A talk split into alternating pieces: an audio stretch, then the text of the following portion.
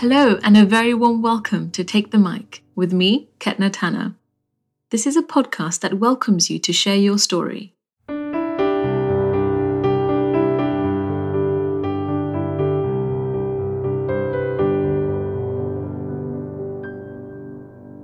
Taking the mic with me today are two incredible couples who are in what you may call a cross culture or interracial, interethnic relationship. We have my cousin Mayuri and her husband David joining us from London, and one of my really good friends Nicole and her partner Surin from Singapore. The couples are here to share their journeys of how they met, what they did to overcome cultural and religious differences, the story of telling and meeting their families, and their overall experience of being in a cross cultural relationship where love really has no borders. Mayuri, David, Nicole, and Surin, welcome everybody to take the mic. Thanks. Hi. So, To start off, can I have each of you introduce yourselves, please? Surin, let's start with you. okay, my name's Surin. I'm 30 this year. I'm actually Indian, born in a Hindu family, but I'm actually practicing more Buddhism. I, I work as a doctor, and yeah, that's about it. Uh, I'm Nicole. I'm a lawyer. Uh, I'm 31 this year. I'm Chinese, Catholic, and um, Singaporean.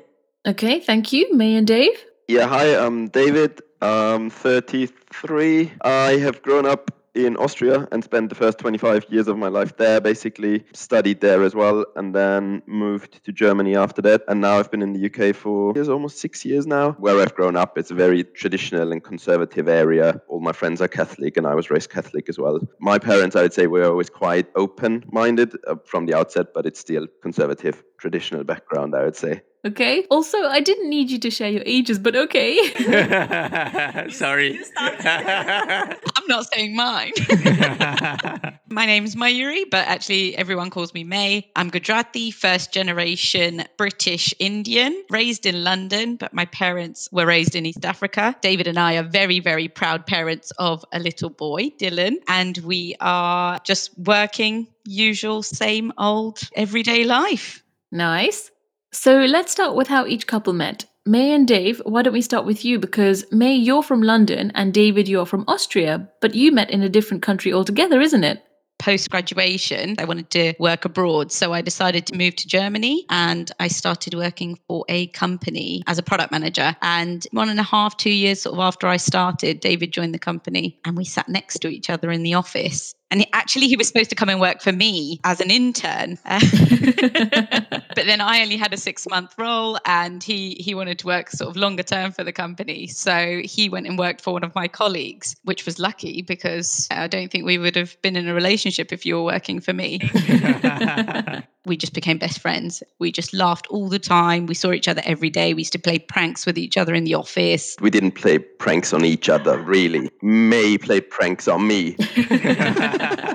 But yeah, it was kind of lucky how we were set next to one another, but also that I was not reporting into May. I think that was was a godsend because can't really date your intern, can you? So, how did it go from friendship at work to being in a relationship? David had joined and, and you know we'd got to know each other really really well. But about 6 to 7 months afterwards I had decided right I'm going to go back to London. I'm going to buy a house. We were just friends. But actually when I moved back it was then that we kind of both really understood what we had lost. We started a long distance relationship. And after a year of long distance we were like actually there might be something in this. Let's give it a run. And then David moved to the UK David, was the plan always to move to the UK, or did you move for May? Yeah, yeah, absolutely, absolutely. No other reason, and and and that's the thing. We we decided at that point after doing long distance for a while that something needed to happen for this to to work. Right, long distance only ever works so long, so we knew okay, one of us has to make a move. We spoke a lot about it beforehand, what we would do, how we could make it work, and then yeah,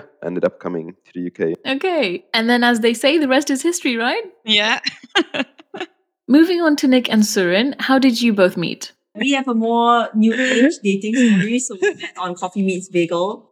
Uh, I had been on the app for like, I think on and off course of three years and Surin had been on for six months. So he got lucky. He did. I'm not sure how familiar people are with the app, but basically like pictures come out and then you have a description about yourself and then you just swipe if you're interested in the person. So we, we, we started talking, I think for about two weeks and then he finally asked if I wanted to go out and I was like, that's not long enough. And then we decided to go out. Uh, I think we planned, I planned for a weekday night date because I wasn't sure it would go well. And I was like, if it's a weekday night, I can say I've worked and been off early. Uh, but we ended up staying pretty late. I think we stayed till like the restaurant chased us out or something and they were closing. So That's always a good sign. Like, I was on the app only for six months, but prior to her, so I went on a date almost on a weekly basis. And just cause like I just wanted to meet new people, right? Unfortunately, like for some reason, like a lot of the dates were boring. like like like no kidding. Like they were all nice people, like like really nice people. But uh, whether it's my sense of humor or whether it's something else, I just eventually came out of the date, you know, thinking, mm, yeah, I did enjoy myself, but still wasn't as fun or as entertaining as I hoped it'd be. Yeah. And then and then I meet Nick, right? And Nick is a completely different story. yeah, it's like you could talk non-stop, laughing the whole way. Uh, so it was a really good first date. So I thought, okay, maybe this, you know, there's some uh, potential. So so we went on on further dates, and then because I I had actually gone for a trip to Switzerland actually for like some trekking. But uh, that two weeks seemed quite uh, seemed like quite eternity for at least for me. so I was like missing. Uh, yeah, I was doing my own thing, and it was fun, even though I was in Switzerland. So I was like, okay, okay, maybe this is really something that you know uh, I would really want. You know, so when I came back, I immediately like uh, met up for a date, and then I was like, you know, Nick, I think I wanna formally ask you, you know, to be my girlfriend. And yeah, that's how it started. I think that was in 2019. Uh, May, June. June, June period. Yeah. So it's been about two, Two years, years, coming yeah. to two years. Very nice. Nick, how did you feel when Surin was in Switzerland? Apparently, she's the independent one in the relationship. I'm the clingy one, apparently. I was definitely missing him, but you know, I so I would say I was ready for him to ask me in a sense like I would have said yes, but I was waiting for him to ask. But Nick, you could have just asked him out. I held his hand first, like that helps. Like he was, we went on a really romantic date. He was like not doing it. I was like, "What's wrong with this guy?" I'm like, "Is he, is he not interested?" And then and I was like, okay, that's a go. he asked me in a quite a sweet way. He um he found a well, a bit corny but sweet. So he used to text me because he was obviously in the mountains and it was there was no Wi-Fi signal. So he'd go to this spot and text me, and so he found a rock from that spot with a that looked like a heart shape, and he wrote, "Will you be my partner?" on it and brought it back. So that was pretty sweet. Oh, Oh, you old romantic. oh, those are some lovely stories. So I want to now get into the differences that you mentioned at the start. Did any of these differences in culture, religion, and language as well? Because Nick, I know you speak Mandarin and Surin, you speak Tamil. Did these differences ever pose as a question in your own minds? Of course, the traditional uh, Indian, uh, you know, you grew up watching Indian movies, right? So it's always the the Indian hero, and then the you know the uh, the actress will be some really stunning Indian lady, and then that's you know in your mind like okay, that's how your wife is gonna look like. Yep. But somehow, like for me, when I was growing up, yes, that was the kind of the image or the idea I had. But as I grew older, then you realize actually there are a lot of couples who are actually mixed, and Singaporeans we're just a bit different in the sense that uh, because we are so comfortable with one another, I never actually saw it as a strict requirement. In fact, ironically, like in like medical school, there were a lot of interracial couples and a lot of Indian guys with Chinese girlfriends, and vice versa as well. For me, I think not race, but religion probably had a bit of a factor. Uh, I'm Catholic, um, and I've I've been practicing since I was young. So for me, I always had the oh, let's date a nice Catholic boy, and but then the Catholic Yeah. boys I dated were kind of I mean they were all Catholic in name, but I I realized then slowly that just because you're Catholic in name doesn't mean we have the same values or principles or how we want to raise kids and and things like that. And obviously, then I met Surin, who I felt I could share a lot more openly about my faith. Um, and he was accepting of that much more so than some of the Catholic boys I dated. And then that kind of shifted my perception about I needed to date a Catholic boy, but just someone who would accept me and for me and so that I could be more authentic in, in my sharings with him. Lovely. May, when Nick mentioned Catholic boy, I saw you look at David. Is there anything there you'd like to share? David's, you know, raised Catholic, but going back to Nick's point, being raised Catholic and saying you're Catholic doesn't actually mean you have or you practice Catholic teachings or your values are aligned. And that was actually one of the more contentious points was our Catholic marriage. There were more boundaries, more barriers to go through marrying a Catholic person than I would have ever have thought. So where we lived, we had to get like the Catholic dean to approve our relationship. And in order to do that, we had to attend like a marriage course. And then the dean of Southampton or something approved our relationship to the Dean of Salzburg in Austria, where we were going to get married, because that's where David's from. And only once the Dean of Salzburg approved our interracial marriage could then the priest in our church accept to marry us. We had a Hindu ceremony as well, and we just got married. That is true. And David, did the differences play on your mind ever? Yes and no, I think. We were always very aware of them, I would say, but they were never an issue. For me, the, the religious part, not at all, simply because I am not a practicing Catholic, I would say, or as much in general, yeah, we were always aware of the differences and that there would be a potential for challenges and that they would always be a risk that this could throw things off, for example. That's why I think very early on, even before I moved here, we decided to like just talk about them straight on and tackle them really openly. And that's communication is the most important thing. And especially when you're from two completely different backgrounds. And I think that's where it really helped that May also like force these conversations very early on because it just meant we have to talk it through. Um, and there would then be, in inverted commas, no surprises later on. Of course, there's always something that you learn later on, but the basic principles and the big differences we talked about and we said, okay, do we really realistically believe we can overcome them? Um, because they are naturally there, grown up in different countries, um, different cultures, everything different. So yeah, I think communication was the key to that. But it's interesting you mentioned the challenges faced in Europe in terms of getting married in a Catholic church because in Singapore, we don't have to get approval if you're marrying a non Catholic. That's one. But two, um, Surin does care that it's culturally Indian.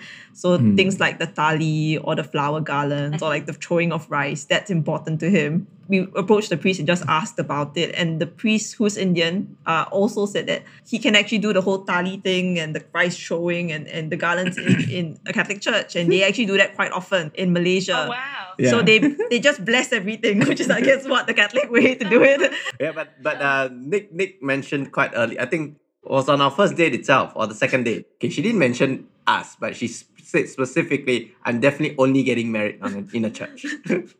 and she was quite firm about it. So, as much as race wasn't really an issue, like religion has always been something that um, I'm quite spiritual in that sense. And uh, like, as much as, uh, I mean, I respect her Catholic faith and I'm, I'm happy for her to practice a Catholic faith. In fact, I'm still kind of still exploring and understanding religions, but I was quite cautious about the fact that if, let's say, she were to give me an ultimatum that, oh yeah, you have to be a Catholic, that kind of thing, then that would be for me a, uh, uh, kind of a downer. For myself as a person, as an individual, it's be a bit difficult, you know, to have this kind of expectation, especially going into a marriage. So that that was a possible small problem that I saw, but I think she eased it quite early on because she was like, yeah, it's fine, it's fine. Like, uh, yes, church is happening, but beyond that, uh, you know, you can feel free to explore, and yeah, it's it's been good. And then I've been happy to meet like even her priest. I've even gone for some of the sessions like uh church conducts. It's fun, fun. I yeah. love learning and like understanding different practices, religion. So it's if anything, it's a value add, and then I really look forward to it. Amazing. And Surin, I'm going to pick up on your point at the end there about value add a bit later. But for now, do you both want to tell us about telling family and how that process was for you? I probably told my family before Surin yeah. did uh, he tell his. So my dad's a doctor as well, and we were going to Australia, and we really needed a locum, um, of which we could not find. and so I thought that'd be the perfect opportunity to go Hey Dad, um, I have a friend who might be free to do this. By the way, I'm also seeing him, and uh, I don't, I don't know if we were together. Well, we were, we, we were, were together. together. We were together. Like, by the way, he is my boyfriend. Um, just uh, so he met my dad way before any of the other family members did, and um, actually brought him for lunch. I think he he used the excuse of "Let me show you around the clinic." Uh, as an excuse of I'm I want to check you out. So they went for lunch and it, it went well. So my family was chilled. Like my immediate family, my my mom is very she's very open to other cultures. She's very excited about the prospect of having this new culture in the family dynamics. But so my grandma's very conservative, um, and most Chinese families in Singapore still are, especially the older generations. Chinese being the majority race in Singapore also makes it like there are like 75% Chinese people, like find one. you know what I mean? um, so I remember this very clearly. I was we were quite serious by then. I mean, we knew we were together and we were going to a buffet and I was getting food. I'm like, oh, by the way, grandma, so um I'm seeing someone. She's like, I've not been attached for a long time. So she was like, that's great. So happy for you. I'm like, um, he's Indian. and then she kind of went, oh. Nick, you chose to tell your conservative Chinese grandma about your Indian boyfriend at a public restaurant. So she couldn't act out. She can't shout at you then.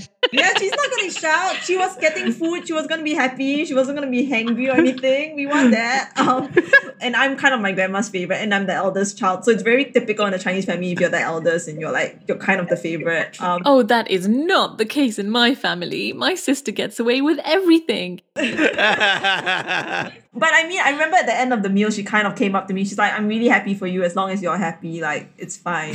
um, through that, I think she's been very accepting in terms of like inviting him to meals and stuff. We are good friends. That was really- she makes an effort. Like, I, Yeah, I, yeah, yeah. She genuinely does make an effort. I'm not sure she's like maybe 100% on board with the idea. And sometimes she does go in like, oh, so is this getting serious? I'm like, yeah, it's been two years. Like, it's, it is serious. Like, I guess it's going somewhere. But um, no, I think I think she she will accept it at the end of the day. But she's probably the only person I think who's actually like has maybe reservations about it. But you know, it's so nice to see that even though she has these slightly more conservative views, she still makes the effort. And clearly, Nick, your happiness trumps. And Surin, how about your family? I took a while before I revealed it to my parents. I think uh, when when it was Deepavali and I was having her over to my house, then that's when I mentioned. And yeah, they were they were quite happy to meet. Yeah. I think if anything, I was the one a bit more worried. We are still quite culturally quite involved, uh, in the sense family wise, and most of us grew up, you know, speaking Tamil. My grandmom, you know, is from India, so I'm third generation. So my parents were actually fine. They were, they were understanding. If anything, my like for my dad and all that, if anything, religion was the kind of touchy subject, but race not too much of an issue. Okay. And Nick, how did this first meet for Diwali go for you? I mean, it was fine. It was just, it was not the best. I think like I would have preferred a smaller, intimate Yeah. setting versus like these are all my friends and this is my girlfriend. and then having to entertain his friends. So I was just left there alone, which was like not the best, but that's also the difference in our personalities. I'm like more reserved and I, I don't I'm not the most extroverted when you first meet me. Whereas Surin's very happy to like just be thrown in a bunch of strangers and go like, hey everyone, like, I'm Surin. Like like like this one's a bit of my part because my bad because I had friends over as well. So I kind of just invited in and it's like okay make yourself comfortable. And then just introduced her to my mom and a bit of friends and then I left her. Because I was going around with other friends. Yeah so but that, it was okay because by the end of the night and then she stayed a bit longer kind of talked to my parents and uh, that I mean I kind of thought it would be just a nice uh first you know introductory kind of meeting I was stressed out enough and I didn't realize that that I actually had left my car key in the car. Oh no! And so I was looking for it in Surin's house the whole night and then realizing it's actually in the car. Uh, but yeah. So but other than that, it was a great meeting. Like it was a great first meeting. Oh, lovely. And May and Dave, how was this process of telling family for each of you? This was probably the hardest part of my journey. I actually told my siblings first. So I have a brother and a sister. I am super close with both of them. And they weren't really surprised that I wasn't dating someone Hindu because all of my friends, the people I surround myself with, they've always been from completely different cultures and backgrounds. And so it was absolutely fine to tell my brother and my sister. But for my parents, completely different experience to your guys. I wrote a letter to my parents and I don't write things down. I just didn't know how else to tell them. I flew to Austria to see David. And on the journey back, I wrote this letter and I wrote it all in one go and I didn't change it. And it was one of the most difficult things I've ever written. And I found the thought of potentially losing my parents, like, or losing that relationship unbearable. Even talking about it now makes me emotional because it just makes me think back to that, that point. So I read it out to my parents and it was a complete shock to both of them my parents are both uh, really integrated into the Indian community here. My grandparents were very well known in our community, and Ketna will know that. And it's the same for her grandparents in Africa. And there's always been this huge sort of pressure to meet expectations for people in our community. And, you know, my mum's really religious. My mum's mum was really religious. Um, my dad's very traditional. That was quite a, an overwhelming feeling for me to, to share that with my parents. And, you know, I think there was a sense of like letting them down because it had always been drilled in Surin. I think you alluded to it before as well about like watching Indian movies and this is how life's meant to be and you're supposed to marry an Indian. And there was always this expectation that Indians marry Indian. My dad found it difficult. And, and later, when we spoke about this later, my dad said, when you had told me, I knew that this was the man you were going to marry. I knew that this wasn't this wasn't you just telling me you had a boyfriend. This was you telling me, okay, dad, this is the person I'm going to marry. And he said, I had accepted that. I was okay. I was happy that you had met somebody who you want to spend the rest of your life with.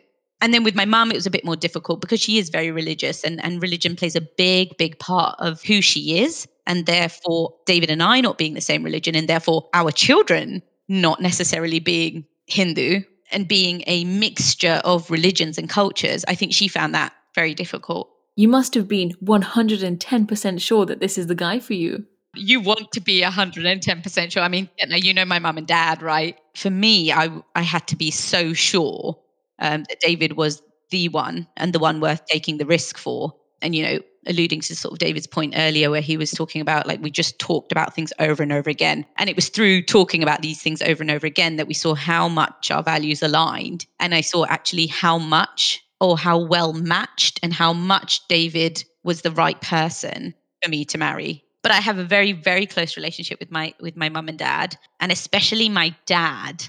And David and I had already, you know, he had already decided that he was going to move here. That was the catalyst for me to tell my parents because him moving here was bigger than him putting a ring on my finger. Hmm. David, how about for you?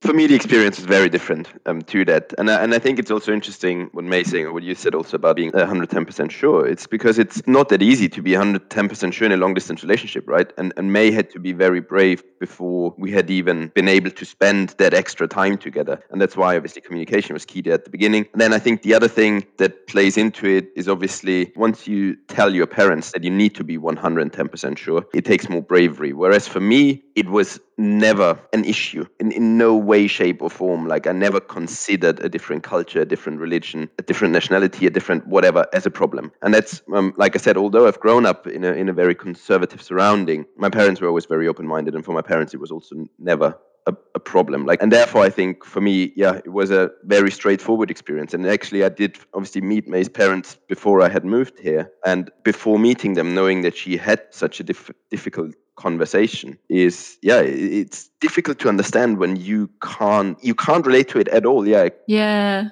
And you know May, there was initially the pressure of caste as well isn't it? Not just ethnicity. Oh yeah, I, I didn't even mention that because that seems so insignificant now that I've married David. But yeah, there's a huge pressure on caste. Yeah, absolutely. Nick, you said 75% of the population is Chinese. Why can't you just find one? Here it's completely different, right? There are probably about 5,000 Lohanas in my surroundings. And out of that, 50% were adults. Then another 50% were children. That makes 100%. Good to see your maths is just as bad as mine. oh, absolutely. but carry on. I get, I get what you're saying. And then, and then you kind of slim it down. And you've got this like 5% chance of meeting somebody who's your age, wants to get married, a nice person. Nice person. And then on top of all of those things that need to match, then you have your values have to align. I mean, and then you narrow it down to five people and you realize one is related to you. one is already seeing someone. And then we all have something shallow in our criteria, right? And for me, that's height. I am pushing five seven, and I think that is above average height, maybe, for an Indian girl. Yeah, you are. So then the third potential guy, his head just about reaches my shoulders. We've got two people to choose from. So yeah, it is hard. So May, how did you meet David's family then? So basically, it was David's birthday.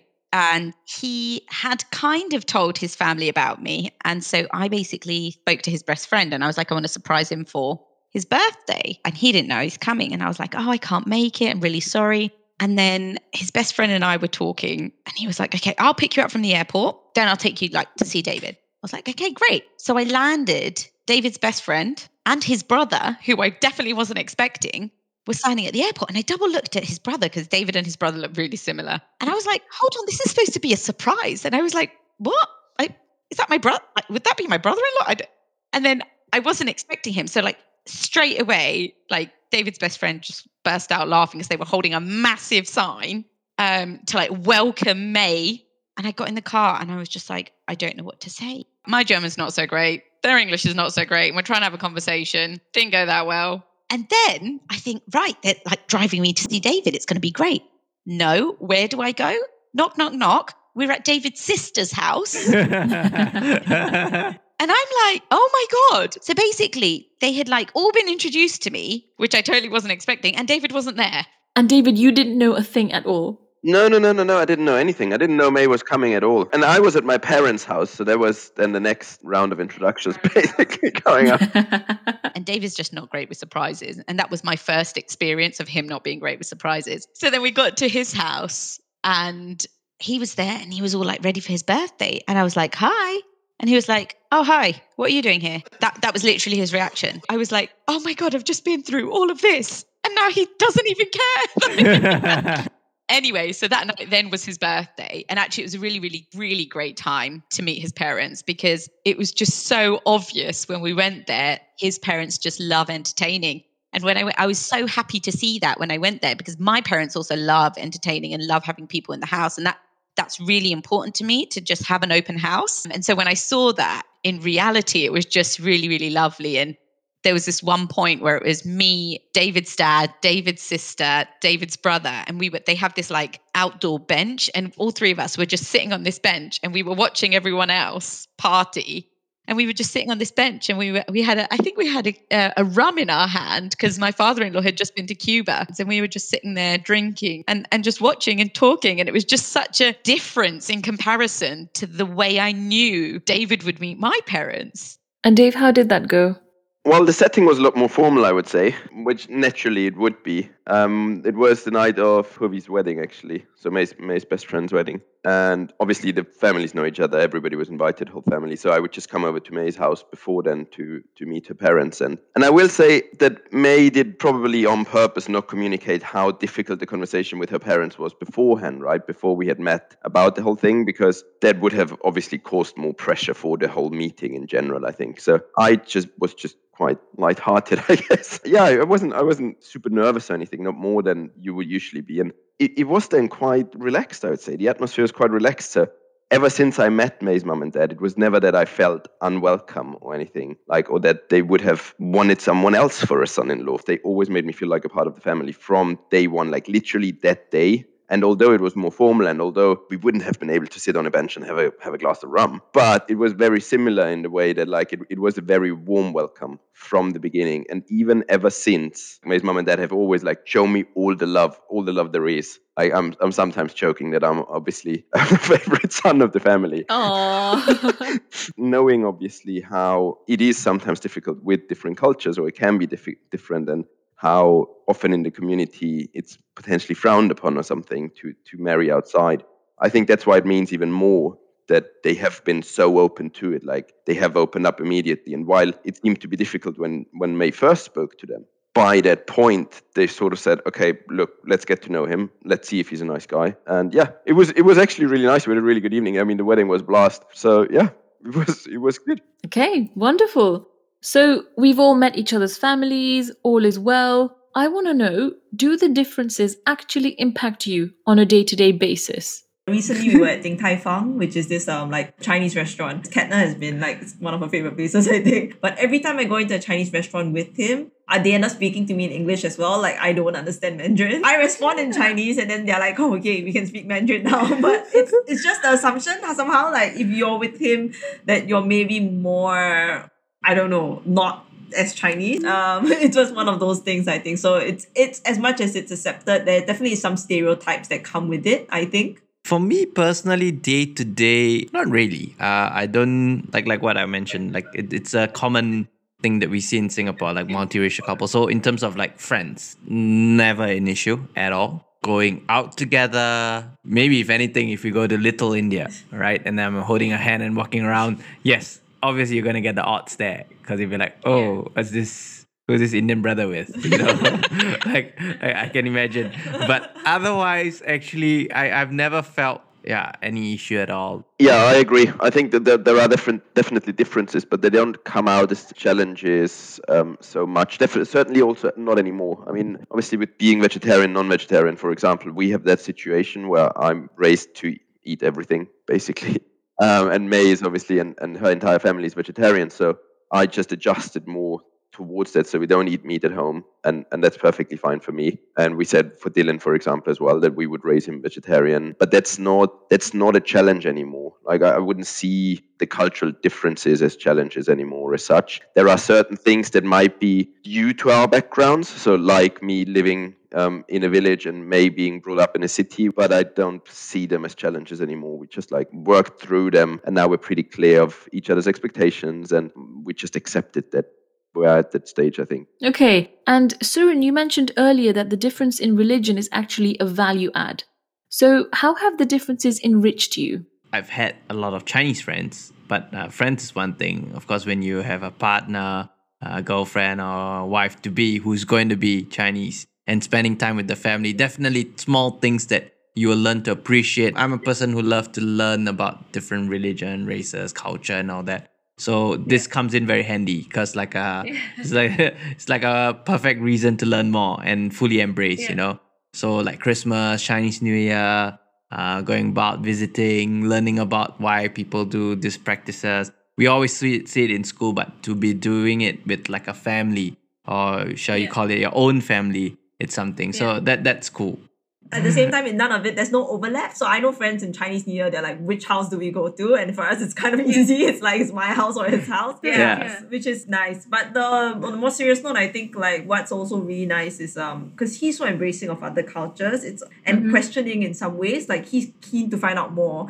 It's kind of made me think back as to why I'm doing certain things as well, which is it's nice because sometimes you just end up doing things on a routine. Like you just you don't think about it, like why am I going to church? Like and Yeah. questioning I think it's good to always question why you're doing certain things and, and especially if you're doing it 80% of your day or, or whatever it is, right? Like it's nice Yeah. to kind of like just sit Take back stock. and, and take stock take stock that way and, and and I think having someone from a different culture and coming seeing things from a different perspective gives you different mm-hmm. perspective. It's funny because my dad every year on Diwali he sends me the newspaper article of the Austrian newspaper. That's well and good. They write about it, but you have to live it, right? You have to see it, and it's the same with Christmas. Like my dad every year goes mad about Christmas. He gets a six meter Christmas tree just because that's his thing, and and that uh, on the other hand side is so nice for me to see. And I think that's the thing that really like enriches us as individual people, but it only can happen because we're together in this sort of relationship. I think that the one thing I, I would probably add is that the biggest beneficiary in like obviously having all the different um, cultures and everything will hopefully actually be our kids who will then also like be able to really be both Do you ever worry that some of your culture will be lost? the plan is is to move to Austria and that's where we are going to be living in the future and therefore it was important for me that Dylan had an Indian first name so that even if he was raised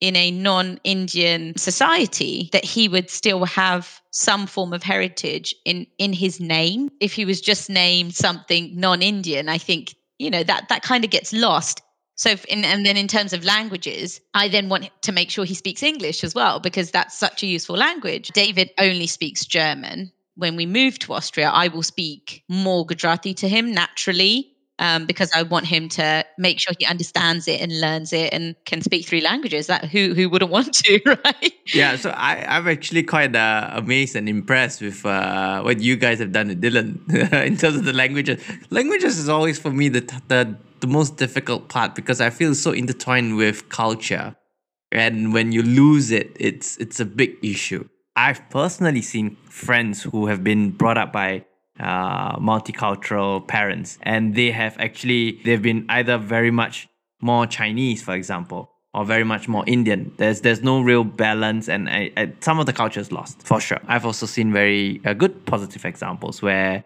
uh, like what uh, me and David were alluding to, like uh, in terms of getting both the cultures, both the languages, and they really become um, this very open-minded, uh, learned individual who you know probably would be able to uh, better assimilate in the world in that sense in, a, in a globalized world and that i mean if that is the eventual outcome that would be cool That's great. Nick and Surin, just continuing with you, what are your future plans?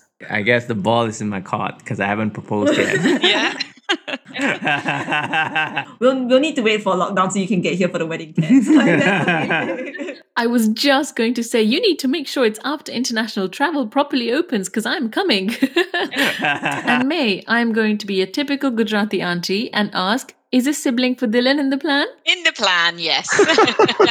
On a serious note, I would like to end with your thoughts because what you have said is so powerful. So, before I ask my last question, I want to just thank you guys so much for coming onto the podcast and for sharing your journeys. It's a really beautiful thing to see how you've all embraced your differences and actually said that it's been a more enriching experience for each of you. So, to finish with, what would you say, firstly, to anyone who wants to but is scared of starting an interracial relationship because of the differences? And secondly, to anyone in a cross cultural relationship who may be struggling? On the first part of the question, I think I think there it's just really important to do what makes you happy, you and the other person, like the, the unit of of the two people. Because at the end of the day, you might be concerned about some people around you, about their reactions, about how they feel about it. But at the end of the day, those people that you are concerned about are usually your most loved ones, because otherwise you don't really care about them so much anyway. And those people will want you to be happy, right? Those people will certainly want the best for you. And if that other person, same culture or different culture, is right for you and makes you genuinely happy, then I think it will, in most cases, work out. Of course, not always. Like there will be examples where that's unfortunately not the case, but I think it still is your life. And therefore, if you want to be happy, you have to do what makes you happy. To the, your second part of the question, I think when you said for those who are in it but potentially cannot bridge the gap and, uh, gap, and I think there it is a matter of thinking about what the actual problem is and, and talking it through. Because for us, for me and myself, for example, of course we had fights, but they were hardly ever about culture or about religion or anything like that. It was just simple, basic things. You didn't load the dishwasher correctly. I don't like that, you know? Like, My view is just if you're thinking about it and wanting to do it, you should just go for it. I think seeing someone as a person as opposed to what skin color they are, the religion or whatever, that, that kind of is secondary once you get to know the person. Like ultimately it's just another human being and you fall in love with the person, not anything else. It's really mm. worth giving it a shot. And and I'm not saying we were really lucky just in terms of becoming being Singaporeans and having similar cultures and values. Sometimes that doesn't work out. Like sometimes the bridge is too great, but until you try and mm. until you try and talk through it, I, I think you never really know. So you should always try and give that a, a shot. So for me, uh, I think I think you you guys mentioned it before. Like to find someone with the same value system, someone that you're attracted to, um, and someone that you want to spend the rest of your life is hard enough. Um, Yeah. Putting up barriers because of uh, language and religion just makes the task even harder. So for me, I feel, I mean, life is quite simple. You feel someone that you can connect with and you genuinely feel they're a good person and you want to spend the rest of your life. I think that's that. Um, all the other discussions about like race, religion, kids, all that is important, but it would be still secondary to me. So I would still say, like likewise, Nick said, uh, go for it. But of course, when you when you reach that stage, you need to have the discussions and being open, communicating well. I think that makes the world of difference. But uh, I would still say having the value system and other stuff are still a bigger priority rather than uh, race, religion. And as we get older, when we progress in life, actually you see it more and more. Um, and race, religion, and culture rather um, would still be, uh, I would say, something that can be worked upon, discussed, and uh, embraced, as we have said. I think as the world becomes more modern, it's more about who the person is rather than what color they are or where they come from. Don't let culture be a barrier to a relationship. Don't let race be a, a barrier to a relationship. And and speaking from experience of coming from a a more traditional background, you know, one thing I would say is, is be brave and be bold you know, make sure you're ready to have that conversation and to share your relationship with your family. Don't let the pressure overwhelm you because actually, the people you might share it with, they might just surprise you.